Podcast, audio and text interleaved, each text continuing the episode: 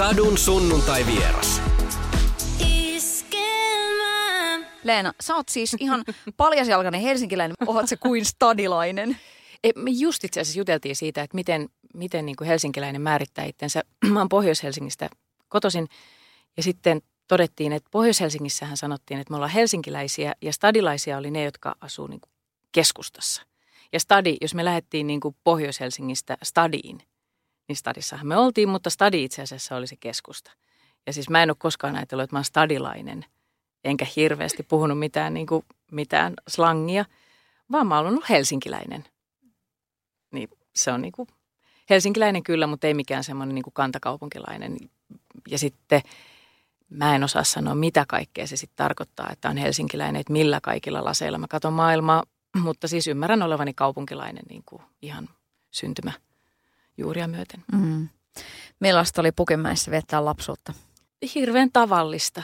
M- m- mulla on niin kuin, mä ajattelen, mun lapsuuteni 80-luvulla oli sellaista, että, että kaikki oli aika lailla samanlaisia, kaikki oli aika lailla samanlaisista niin kuin, taustoista, ei ollut hirveästi mitään eroja, tuloerot ei ollut sillä tavalla näkyvissä, vaan musta tuntuu, että kaikki oli vähän samanlaisista perheistä.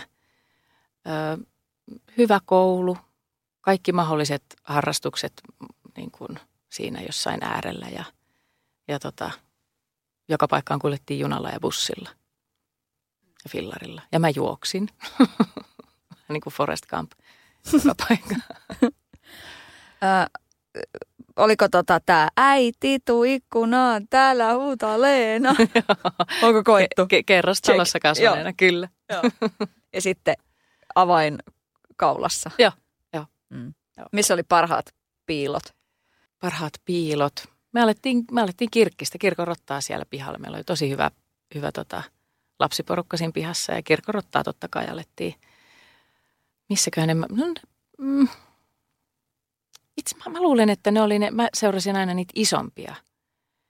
Että mä en itse niin keksinyt sitä, sitä parasta piiloa. Ehkä sekin jollain tavalla määrittää ihmistä, että seuraako toisia vai keksiikö sen itse. Mutta ainakin silloin, silloin siellä oli vahvasti sille, että mä seurasin jotain, joka tiesi sen parhaan piilon. Mm. Kenen supertähtien kuvia sulla oli niin kuin julisteissa seinällä? Ketä sä oot niin kuin fanittanut, rakastanut? Olisikohan mulla ollut joskus Modern Talkingin juliste, mutta mulla oli enemmän siis niin koiranpentuja enimmäkseen. Sitten mä oon joskus ostanut jonkun suosikkilehden ja sitten siellä on ollut, onko siellä ollut, mä muistan, että olisi ollut ehkä VASP tai joku tällainen. Ja sitten mulla on sanottu, ja tota, että laita seinälle. niin sitten on, mulla on semmoinen muistikuva, että se on käynyt ehkä ovessa ja sitten se on otettu ehkä pois. Mutta mä en ollut se, joka olisi tapetoinut, niin kuin, mä, en, mä en ole fanittanut mitään hullulailla koskaan. Siis onko julisteita edes nykypäivänä, että et kun oh. toi niin kuin nuoriso seuraa noita tubettajia ja muita, niin oh. tehdäänkö niistä julisteita? Oh. Tulee. Esimerkiksi on koululainen lehden välissä on julisteita ja me, meillä kotona se tapetointi on kyllä nähty jo. Mm.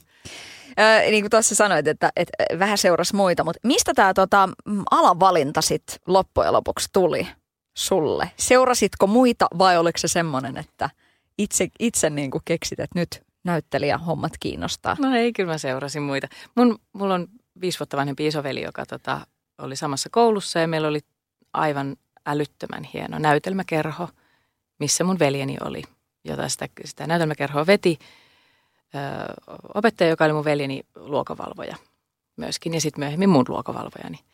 Ja tota, sen mun veljeni esimerkin mukaan mä menin sinne, musta se näytti siltä, että siellä on kaikista parasta ja niinhän siellä olikin. Ja olin, olin aina siellä mukana ja yläasteella myös oli näytelmäkerho, mä olin siellä mukana ja sitten menin Kalliolle. En muista missä kohtaa se tuli. Sitten se vaan oli jotenkin itsestään selvää, että tätä, tätä haluaa tehdä. Ja sitten mä pääsin eka kertaa ihan oikeisiin töihin jo silloin. Kun mun ensimmäinen lukio koulupäivä oli, niin se oli myös ensimmäinen työpäivä palkattuna näyttelijänä. Se on kova juttu. Oli se silloin kyllä, siis jo tot, on totta kai, joo se, että pääsi silloin jo tekemään ammattilaisten kanssa, sehän on ihan huikeeta. Et sen lisäksi, että mä harrastin, niin sitten olin oikeasti niin kuin palkattuna näyttelijänä. Siitä se koulu alkoi. Mutta ei se, ei, en, en mä sen jälkeen ole varmaan ajatellut mitään muuta ammattia, että, että sitten se oli vaan se, että jos, jos pääsee teatterikorkeakouluun. Ja sitten sit se mahdollisuus, että jos ei pääse mihinkään, että ei pääse koulutukseen, niin se oli semmoinen että harmaa alue. Et en tiedä, millä mä olisin sitä alkanut täyttää. Sadun sunnuntai vieras. Tarina jatkuu hetken kuluttua. Sitä ennen kotimaisia hittejä. Mitä se on, kun hakee teatterikorkeaan ja sukunimi on Pöysti? Et, et, sä et ole niinku niitä pöystejä, mutta pöysti joka tapauksessa. Ja onhan se nyt semmoinen sukunimi, että jokainen tajuu tässä maassa, että hei hei pöysti, apua, mitä ihmettä. Niin millaista se oli hakea pöystinä teakkiin? Äh, en mä tiedä, ei se sukunimi varmaan vaikuttanut mihinkään muuta kuin, että se jäi varmaan ehkä mieleen. Että se oli silleen helppo, että, että ei ollut ihan niin kuin Nieminen tai Virtanen. En tiedä sitten. Äh, ehkä siinä saattoi olla sillä tavalla, että jotkut oletti, että totta kai se on niitä pöystejä. Että et, niin kuin, et ne, jotka ei tullut kysymään, niin ne todennäköisesti oletti, että on ainakin se, mä annan sitä, että se, se on ainakin viitannut oikeaan ammattiin, että se, se hyöty siitä on ollut. Ja sitten niin kuin myöskin noi kollegapöystit on ollut aika kovia tekijöitä, että sinänsä mä en ole ollut yhtään harmissani, että se on ollut se viitekehys. Niin, ihana toi suhtautuminen. Kaikkihan ei suhtautuisi siihen tolla tavalla. Että voisi olla se, että et mua ärsyttää, kun aina kysytään tätä samaa ja plää, plää, plää, plää, plää. Niin, ei, ei, se tieten, ei se ole tietenkään ärsy. Kyllä mä oon ottanut sen niin kunnia, kunniana, että on kysytty. Että on oletettu, että se voisi olla mahdollista, että on tuollaista niin kovan tekijäsukua. Eikä mun omassa suussa mitään vikaa, ei siinä mitään. Mutta tota, ehkä se, että sit jos kun ajatteli sitä, että jotkut olettaa, että mä saan jotain tai pääsen johonkin sen takia, että mä oon niitä. Mutta, mutta se on sitten ihan toinen kysymys, että miten kuvittelee pääsevänsä mihinkään, että – mitä kaikkia kysymyksiä silloin epävarmassa päässä pyörii. Millainen suhde sulla on laulamiseen? Hyvin kompleksinen. Mä oon tehnyt ääneni kanssa töitä sieltä lukiolaisesta lähtien.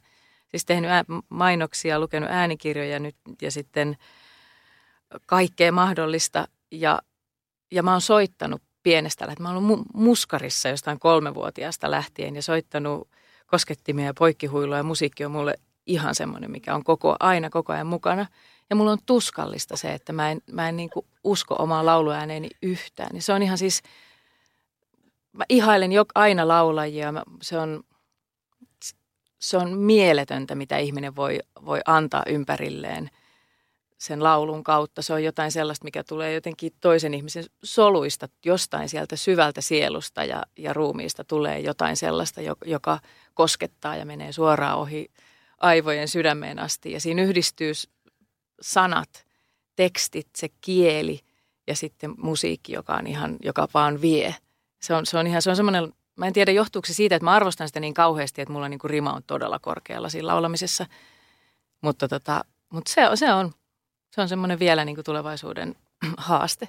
Laulaminen on niin, se on niin paljon mieli, semmoisista mielikuvista, että miten sitä kuvittelee, että, että sitä ää, ääntä tekee. Mä just eilen kuuntelin, kuuntelin paljon, paljon kaikkea radiosta, mä tykkään radiosta ihan hirveän paljon. Mä kuuntelin Maarit Hurmerinnan haastattelua ja hän kertoi siinä, että miten hän koko, lapsena koko ajan nuorena kuunteli paljon musiikkia ja haki sitä omaa soundia, omaa, omaa fraseerausta ja kuunteli ja matkimalla niin kuin haki sitä, että voisiko toi olla mun tyyliä, jos toi tekee tolleen, niin miten mä tekisin sen saman.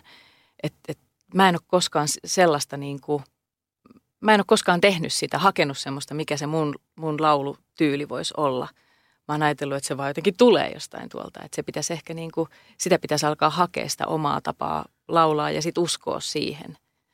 Se on ihan oma juttunsa. No jos mä tilaan nyt taksia ja me lähdetään patikseen, niin minkä biisin mä laitan sulle? ai ai. Ei, mun ei, mun ei pitäisi karaoke mennä ikinä. Mulla on ihan hirveitä muistoja niistä reissuista. Joo, ei. Se A- ei. Ai jaha, no mennään johonkin tissibaariin, se vai niinku mikä se, tota, lounasaika. tota, mä lauloin siis teatterikouluaikana. Meillähän tietenkin oli laulu ihan yksityisopetusta. Ja sitten oli harjoituksia, mitä kotona piti tehdä. Niin tota, kerrostalossa asuessani mä lauloin kahden tyynyn välissä, jotta kukaan ei kuulisi. Se on syvä, se on, siis se rima miten on todella... on ollut niin kuin tuossa naamaneessa? Se, vai, niin, Mutta sinne kahden tyynyn väliin. ei. Mutta nyt, nyt emme siis, silloin, silloin mulla ei ollut autoa ja korttia. Mutta nythän on siis aivan riemu. Mä istun tuommoisessa peltilaatikossa, joka menee, menee 80 tuolla tiellä, niin kukaan ei kuule huutoasi. Joten mä voin huutaa niin paljon kuin lähtee. Siellä mä laulan. Mm. Ja lapsilleni. Joo. Koska, koska tota, ne ei ole vielä sanonut ei. Sadun sunnuntai vieras. Tarina jatkuu hetken kuluttua. Sitä ennen kotimaisia hittejä. Mä en näe tätä ammattia sellaisena, että mä menen itse esille, vaan, et, vaan että mä yritän, yritän näyt, näyttää jonkun toisen ihmisen. Että tässä olisi tällainen ihminen ja sillä olisi tällaisia asioita. Ja sitten että mun tehtäväni omien ominaisuuksieni suhteen on löytää sieltä ne, käyttää niitä hyväksi, mitkä voi tukea sitä sen toisen ihmisen esittämistä, niin kuin e- esillepanoa.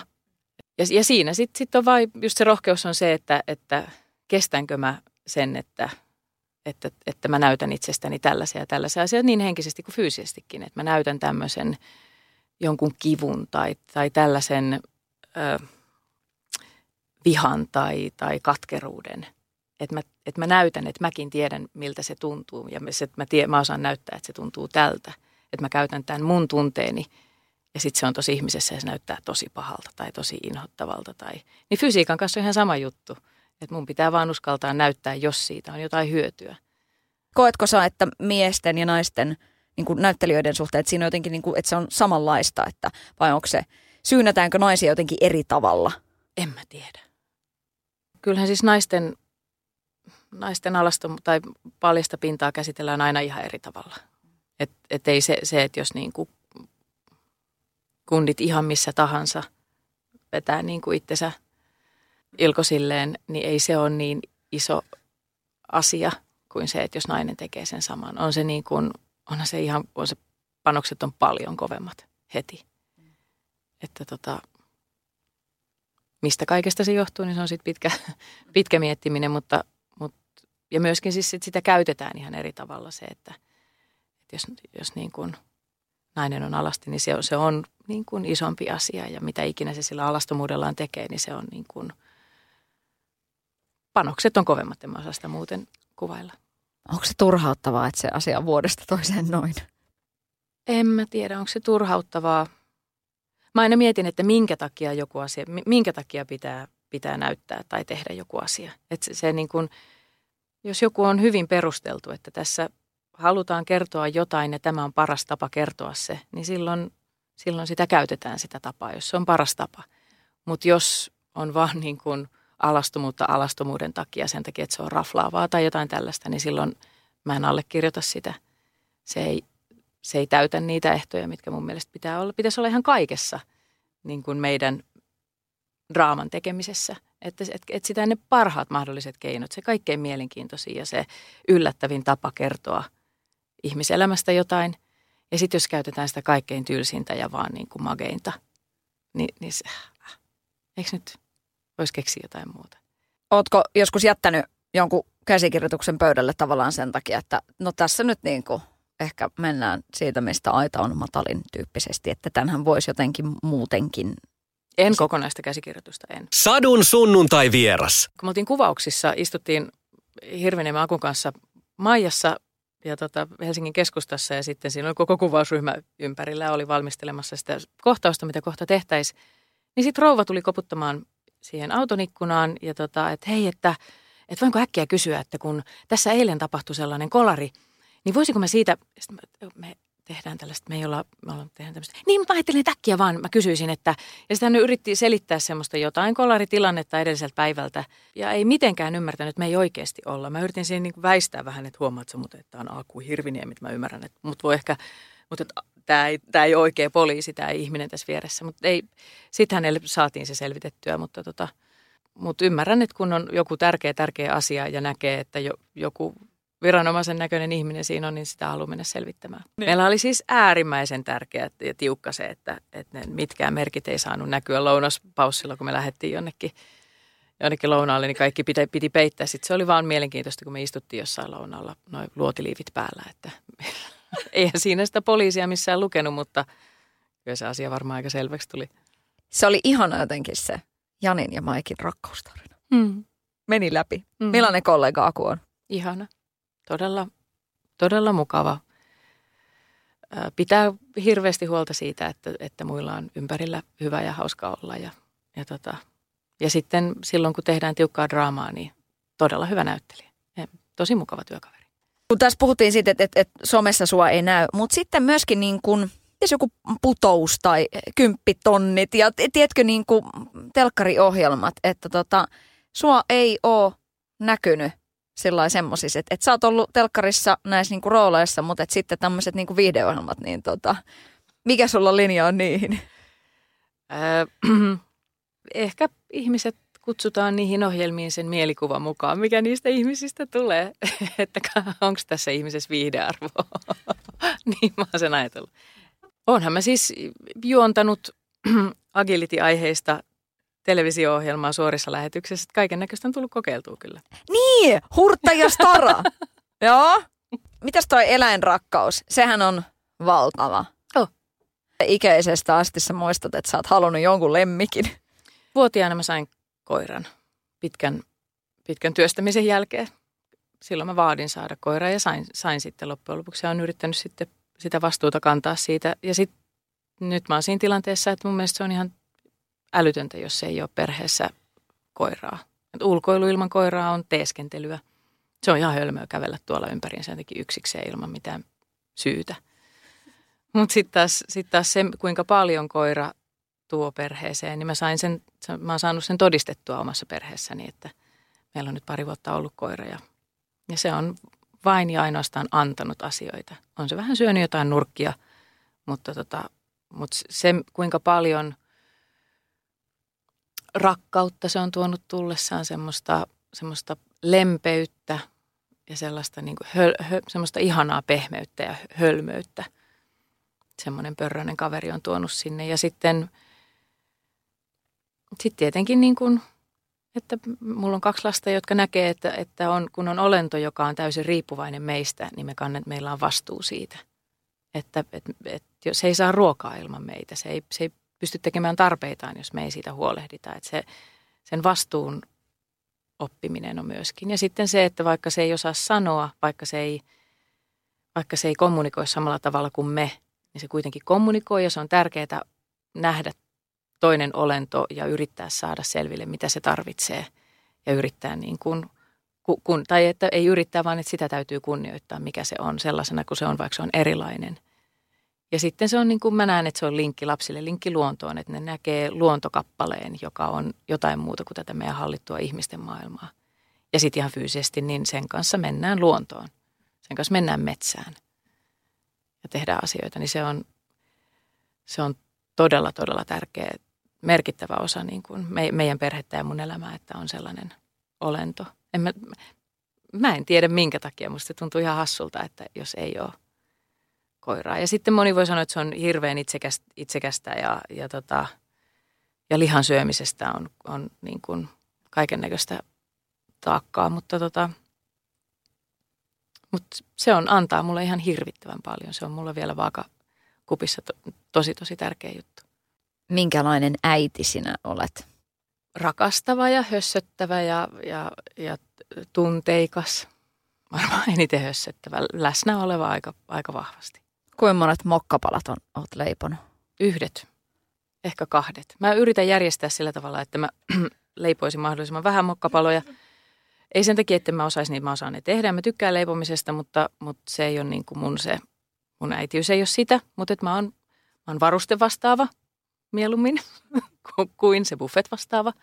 Jos se tarkoittaa ylipäänsä sitä, että on aktiivinen lasten niin kuin koulun käynnissä ja päiväkodissa, niin yritän tehdä – sen osani, minkä mä jotenkin näen, että jokaisen vanhemman pitää osallistua siihen, jotta saa niille lapsille jotain muuta lisäksi kuin sen, mitä, mitä kaupunki tarjoaa tai, tai valtio tarjoaa, että sinne saa, ne, saa järjestettyä ne leirikoulut ja tällaiset, niin siihen pitää jonkun verran satsata. Vähän pitää mokkapaloja tehdä kun kaikki pitäisi saada samaan aikaan, pitäisi saada se niin kuin ura ja äitiys ja kaikki niin kuin hyvä ihminen ja taivaspaikat ja kaikki sellaiset, niin tota, miten se sun niin kuin elämässä, tässä kohtaa elämässä, miten se järjestyy, että et sä oot luonut upean uran, tehnyt paljon töitä ja sitten on kaksi lasta ja susta huokuu se, että se on ollut aika hyvä se yhteen sovitus näillä kahdella asialla? Miten, miten sinä olet yhdistänyt uran ja äityyden? Tuollainen klassinen kysymys.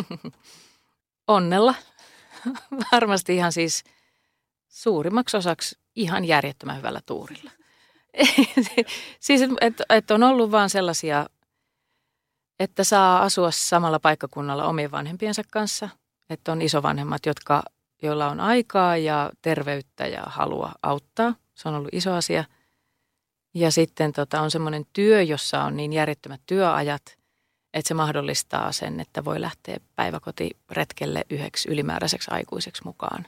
Mun mielestä se on paljon tuuria, että mä en ole niin konkreettisesti tehnyt asioita, että ne on, mä oon konkreettisesti opiskellut jonkun ammatin ja sen ammatin mukana on tullut tällaisia lainalaisuuksia, että mulla on vapaita päiviä tai vapaita puolikkaita päiviä, joita mä voin käyttää niin kuin lapsiin tai, tai että mä voin jonkun verran määritellä sitä, että milloin mä oon töissä, että mä voin sopia – keikat niin kuin mulle sopiviin aikoihin niin, että sitten mä oon ottamassa ekaluokkalaista vastaan, kun se tulee koulusta.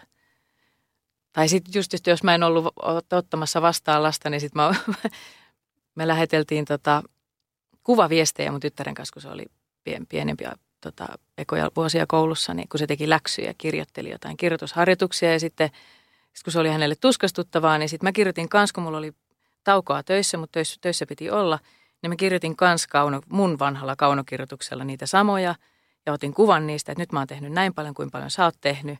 Niin sitten se jakso tehdä niitä siellä kotona sitten niin kuin, että et kun nyt mä oon tehnyt näin paljon, oot sä päässyt jo tähän asti ja sitten mä niin kuin, mutta monessa työssä ei ole mahdollista olla tällä tavalla niin kuin etä, etäläsnä edes. Puhumattakaan siitä, että oikeasti ne työajat on sellaisia, että mä saatan olla ihan oikeasti paikalla silloin, kun se yksi tulee kello 13.15 koulusta niin siinä on oma kultalusikkansa mulla kyllä. Mietin sitä, varsinkin kun toinen lapsi syntyi, että miten mulla voi riittää rakkautta sille. Että mä rakastan täydellä kai joka solullani tätä, joka tässä jo on. Ja sitten kohta on tulossa toinen, että miten, miten se tapahtuu. Niin sitten se ihme, että kun se syntyi, niin se toi tullessaan paketillisen rakkautta, joka riittää. Mä en muuten osaa sitä selittää, koska mä ihan samalla tavalla joka ikisellä solulla niin rakastan niitä kumpaakin. Ei se on niin kuin, mä en ole lisännyt sitä, vaan se lapsi on lisännyt sitä, sitä rakkauden määrää. Ja mä en tiedä sit, miltä se voi tuntua, jos lapsia on tosi tosi paljon. Että et sit, sitä on ihan hirveästi. Että ihan, ne, ihan ne vaan tuo, ne vaan tuo rakkautta tullessaan. Se, sitä ne on tuonut hirveän määrän elämään lisää. Öö, hu, mut huolta. Mä, mä, mä oon kauhean huolehtija. Et kyllä, kyllä, niin kuin, kyllä äitiys on pelkoa. Ihan niin kuin tolkutonta pelkoa, kauhua käyt oikeastaan. Ja sen, sen, sen hillitsemistä ja siitä selviämistä. Just niitä hetkiä, kun tulee se puhelu. Ja, pelkää, ja sitten pelkää aina sitä kaikkein pahinta. Ja vaikkei sitä puhelua tuliskaan, niin sitten pelkää sitä kaikkein pahinta. Ni, niin se on, sitä ei koiranomistajana tarvinnut. Silloin ennen lapsia niin kuin ei tarvinnut käydä sellaisia asioita läpi. Vaikka muuten mä onkin sitä mieltä, että se, että mulla oli koira ennen lapsia, koulutti, niin kuin, koulutti mut vastuun kantamiseen ja, ja moniin hyviin asioihin, mitkä niin kuin kantaa vanhemmuudessakin. Mutta mut se pelko on ihan, on tosi hurja. Ja ehkä just sen takia sitä ajatteleekin, että niin pitkään kun mä voin jollain tavalla olla isona vaikuttajana niin kuin läsnä lasten elämässä, niin mä haluan antaa niin paljon kuin mahdollista – koska mun täytyy päästää niistä irti. Mun täytyy jossain vaiheessa elää sitten sen pelkoni kanssa ihan keskenä, niin enkä mä voi, enkä mä voi pelastaa niitä kaikista. Mehän ollaan silloin, kun me ollaan tota 70-80-luvulla syntyneitä, niin nämä nuoremmat, niin mehän jotenkin pystytään ehkä omille lapsillemme eri tavalla vähän kertoakin siitä. Plus, että tämä maailma on vähän muuttunutkin tietyllä lailla. Niin tota, millä tavalla sä oot sillä perkele, että niinku, et, et pitäkää pitäkää puolenne. Että tavallaan, että totta kai sitä niin kuin itsellekin sitä on hyvä niin kuin edelleenkin, että, että pitää puolensa ja, ja niin kuin omat rajat saati sitten, että lapsille sitä koittaa opettaa, niin kuin, että, että sinä, sinä oot niin kuin se, joka, joka va, niin kuin tavallaan vastaat omista rajoistasi ja mm. päätät ne. Se on itse asiassa aika, se on aika hankalaa, koska, tai koko tuo kysymys on silleen hankala, koska mä, mä oon nyt huomannut, että kuinka sitä alkaa näkeä, kuinka vahvasti mä oon kasvanut sellaiseen maailmaan, joka on vahvasti vääristynyt. Että kuinka syvällä se on kuinka syvällä se on kaikessa kanssakäymisessä, kaikessa koko siinä olemisessa ja siinä, miten mäkin olen tottunut, mitkä säännöt maailmassa on, mitkä on mulle ollut itsestäänselviä. Ja, ja mä oon ollut todella, miten sen sanoo, häkeltynyt ja siis hyvä, positiivisella tavalla, mutta myöskin niin kuin on noussut semmoinen kiukku siitä, että se on ollut mahdollista, että sitä on pidetty yllä niin pitkään sellaisia kuvioita, mihin esimerkiksi just se, että, että jos, sä, jos sä kävelet väärään paikkaan ja sulla on lyhyt hame ja sulle sattuu jotain, niin voi voi, miksi sä menit sinne, miksi sulla oli tommonen hame? Mä oon kasvanut semmoiseen säännöstöön. Jos, jos sä meet niin kuin flirttaa tonne ja, ja sit, sit ne tulee ottaa takapuolesta kiinni, niin voi voi, mitä sä menit sinne naureskeleen niille? Se on se ollut, mihin mä, et se, on se, se on se sääntö. Ja, ja sitten nyt, nyt, että se ei olisikaan niin, niin että mun, että mä voisinkin sanoa lapselleni, että tällaista sääntöä muuten ei sit ole. Sun ei tarvitse niin kuin – mennä tällaisen säännöstön mukaan, niin mun pitää ensin itse opetella koko se uusi asia. Ja, ja, ja se on yllättävän hämmentävää, se on yllättävän iso asia. Ja, ja mä en, mä en niin tajunnutkaan, että ne on niin, niin, niin kipeitä asioita. Että mä, on, mä, en ole, mä en ole käsitellyt niitä oikeastaan mitenkään kipeinä asioina ennen kuin mä oon nähnyt, että joku toinen sanoo, että tiedätkö, tämä, on, tämä sattuu muuhun ja tämä on väärin ja tämä tuntuu pahalta, niin sitten et ni, niinpä, tollasta tollasta se maailma on ollut mullekin aina. Ja se on aina tuntunut väärältä, ja, ja, mutta niin se vaan on ollut. Ja siihen on, se, on pitänyt, siihen se on pitänyt hyväksyä. Ja se, että siitä, sitä on nyt kyseenalaistettu, on ihan älyttömän iso asia, mutta se on mulle ihan yhtä iso opettel, uuden opettelemisen asia, jotta mä voisin sen lapselleni sitten näyttää. Se on siis semmoisia asioita, että kun pieni, pieni poika pyörii ympäriinsä niin kuin ilkosillaan – niin, tai vielä kymmenvuotias poika pyörii ilkosillaan, niin se on ihan silleen, tuolla se menee. Mutta kun kymmenvuotias tyttö tekee, niin siinä on heti jo joku vaara.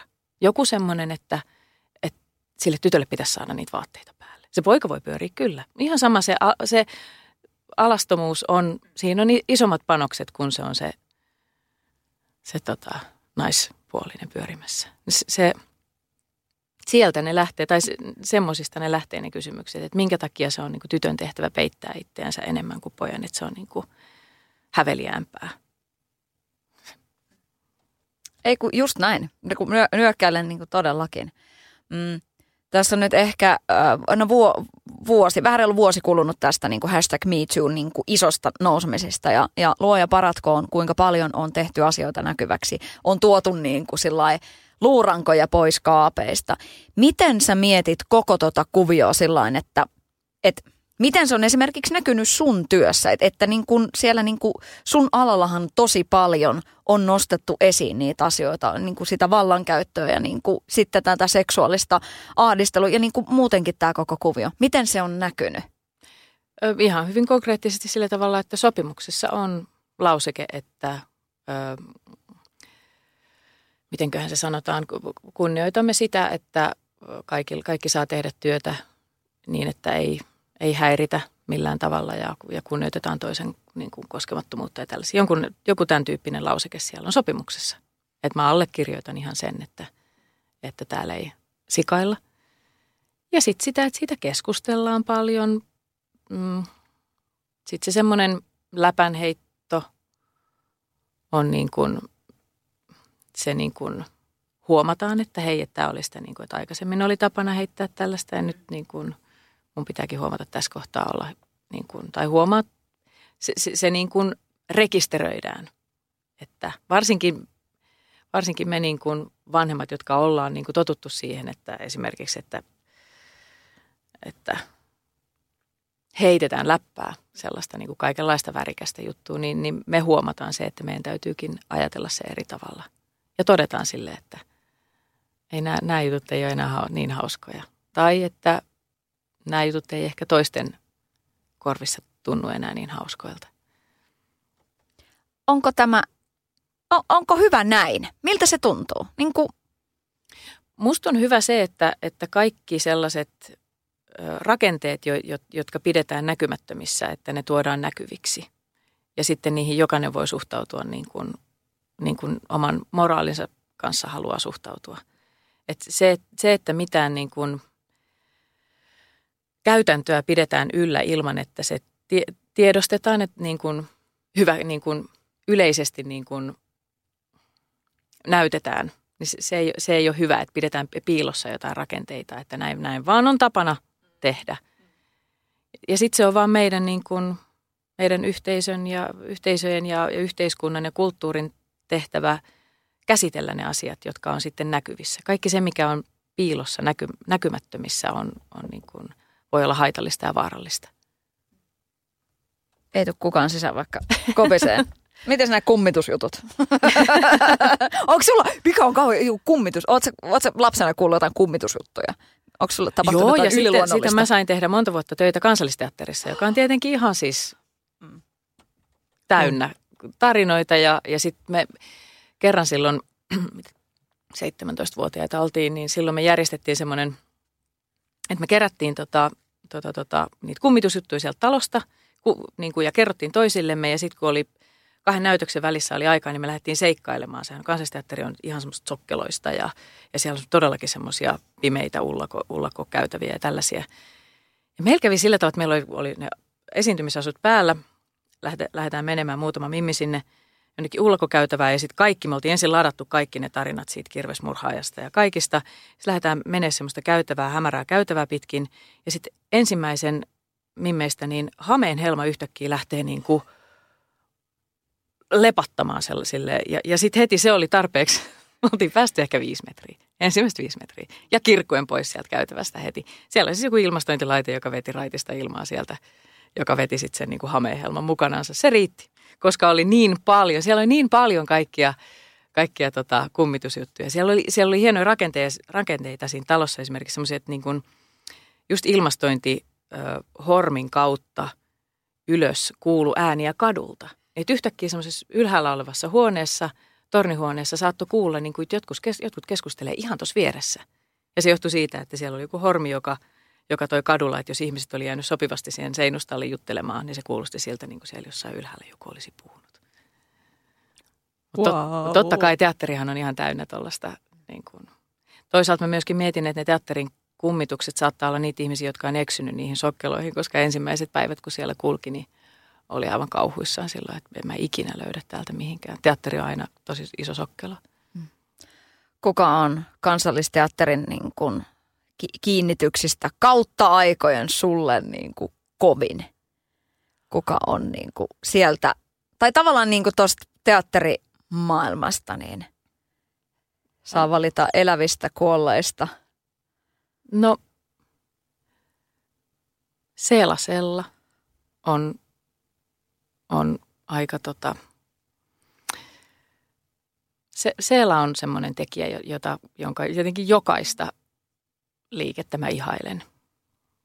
Ö, suhtautumista työhön, suhtautumista kollegoihin, ö, ympärillä olevaan maailmaan ja, ja ihmisiin siihen työn merkitykseen, sen tutkimiseen, sen loputtomaan tutkimiseen, ö, sen leikin arvostamiseen ja kaikki. Sellaisella on, on ollut, häntä on ollut niin kuin, kaikki mitä hän on tehnyt on ollut mulle aina sellaisia, että noin, just noin. Ja, ja, ja suurella ihailulla ja kiitollisuudella on saanut hänen kanssaan olla tekemisissä. Hei tota, äh, tässä niin kuin kohta täyttyy tunti mukavasti tätä keskustelua, mutta tota, äh, Leena, äh, tuossa puhuttiin näistä niin kuin telkkaripesteistä. Arnio otetaan vielä tähän niin kuin esille, niin tota, millaista oli olla Saara? Mielenkiintoista. En ole koskaan, äh, muistaakseni ainakaan niin tota, esittänyt ketään oikeasti olemassa olevaa henkilöä, äh, varsinkaan siis elossa olevaa henkilöä, niin äh, koska en häntä koskaan tavannut, en nähnyt edes kuvaa, niin olin käsikirjoituksen varassa.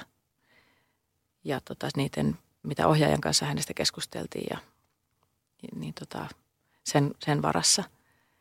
Ja todella mielenkiintoinen tarina ja, ja, ja mielenkiintoinen persoona, että olin kiitollinen kyllä siitä roolista. Ja siinä, siinä oli hauska taas hakea niitä, mitä puhuin aikaisemmin, että mitä, mitä mun ominaisuuksista voi käyttää ihmiseen, joka periaatteessa niin kuin noin äkkiä katsottuna on aika erilainen kuin mitä, mitä mä kannan niin kuin, noin niin kuin näkyvästi äkkiä omassa persoonassani. Niin tota, niiden tutkiminen, se oli, ihan, se oli tosi hauskaa ja mielenkiintoista. Jännittikö ottaa tuommoista tuommoista roolia vastaan tai lähteä siihen mukaan. Se on kuitenkin niin kuin koko Arnio-tapaus totta kai kuohuttanut niin kuin valtavasti. Onhan se nyt a- aika poikkeuksellinenkin mm. tarina mm. tavallaan tuossa niin kuin suomalaisessa telkkariskenessä. Mm. Kyllähän sitä piti vähän aikaa miettiä, mutta tota, mulla oli, oli kaksi asiaa, mitkä, mihin, mihin mä luotin. Ö, käsikirjoittaja Tatjana Elf, joka on Tanja, on niin järjettömän hyvä, että me, se käsikirjoitus oli vaan niin, niin hyvä, että tota, halusin olla mukana. Ja toinen ohjaaja J.P. Siili, jonka kanssa mä oon aikaisemminkin saanut tehdä paljon töitä ja johon luotan kuin kallioon, että, että se luottamus tarkoittaa sitä, että ne valinnat, mitä he tekevät, niin mä uskon niihin ja, ja tota, haluan olla siinä mukana. Siinä oli ehkä ne suurimmat vaikuttajat tuossa valinnassa. No, sitä tarinaahan ei ole vielä kokonaan kirjoitettu, niin tota, jos, jos tehdään jatkoa, niin... en, en tiedä. Ei, mm. ei voi sanoa mitään, kun en tiedä. Mm.